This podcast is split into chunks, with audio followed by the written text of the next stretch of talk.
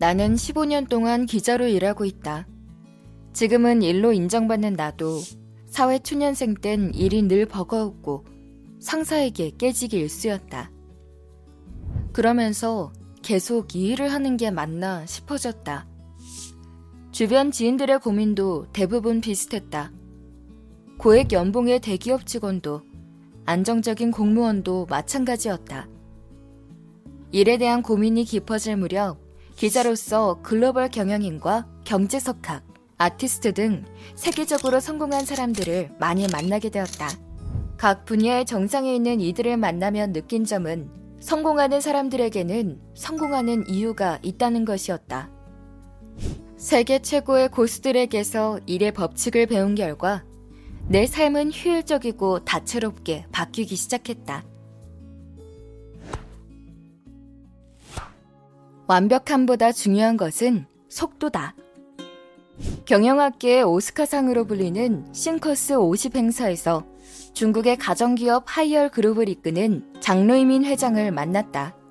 칭따오에 쓰러져가는 냉장고 공장으로 시작한 하이얼이 어떻게 세계 정상의 자리에 오르게 됐을까?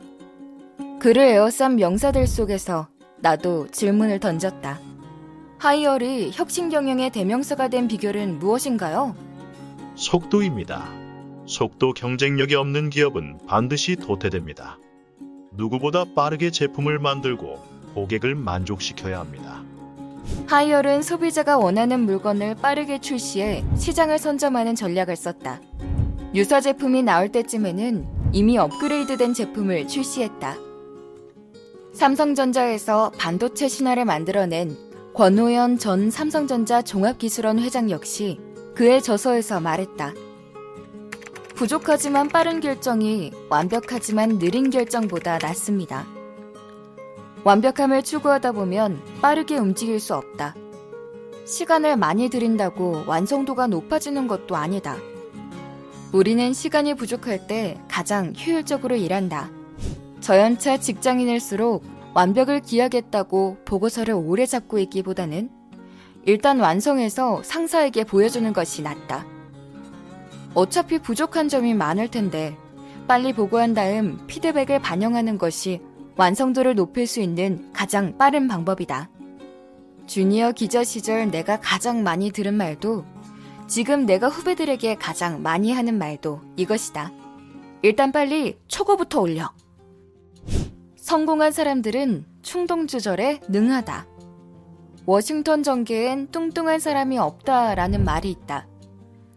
내가 전 세계를 다니며 만난 성공한 사람 중에 아주 뚱뚱하거나 폭음을 하거나 골초인 사람은 아무도 없었다. 그들은 자신이 세운 일과를 최대한 지키려고 노력했고, 시간을 내서 운동과 명상을 하며 심신을 안정시켰다. 다시 말해 미래를 위해 당장의 욕구를 참는 충동 조절에 능했다. 내가 만난 사람 중 충동 조절을 가장 잘하는 사람은 프로게이머 페이커 이상혁이다. 그는 술과 담배를 멀리하고 명상과 복귀로 자기 관리에 힘썼다. 2019년 인터뷰에서 만난 페이커는 흰색 무지티를 입고 있었다. 흰색 무지티를 입으셨네요? 합숙 생활을 하니까 무늬가 있으면 누구 옷인지 헷갈려요. 민자면 전부 내 티셔츠로 인식돼 찾기 쉬워서 계속 입어요. 그는 세계 최고의 자리에 있을 때는 유지하기 위해, 부진할 때는 슬럼프를 극복하기 위해 끊임없이 자기 자신을 단련했다고 한다. 프로게임계의 전설 임요한과 페이커를 모두 지켜본 최현성 감독은 두 사람이 오랫동안 정상의 자리를 유지한 비결로 혹독한 자기 관리를 꼽았다.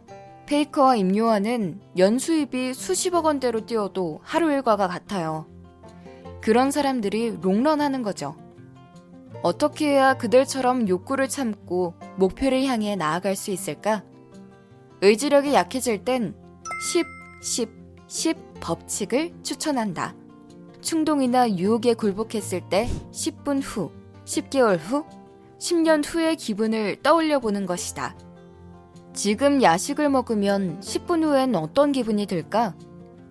이 프로젝트에 도전하지 않으면 10개월 후엔 어떤 기분이 들까? 이런 질문을 통해 스스로 답을 찾다 보면 충동과 유혹을 견뎌낼 힘을 얻게 된다. 하기 싫은 일을 해야 할 땐 잘게 나눈다.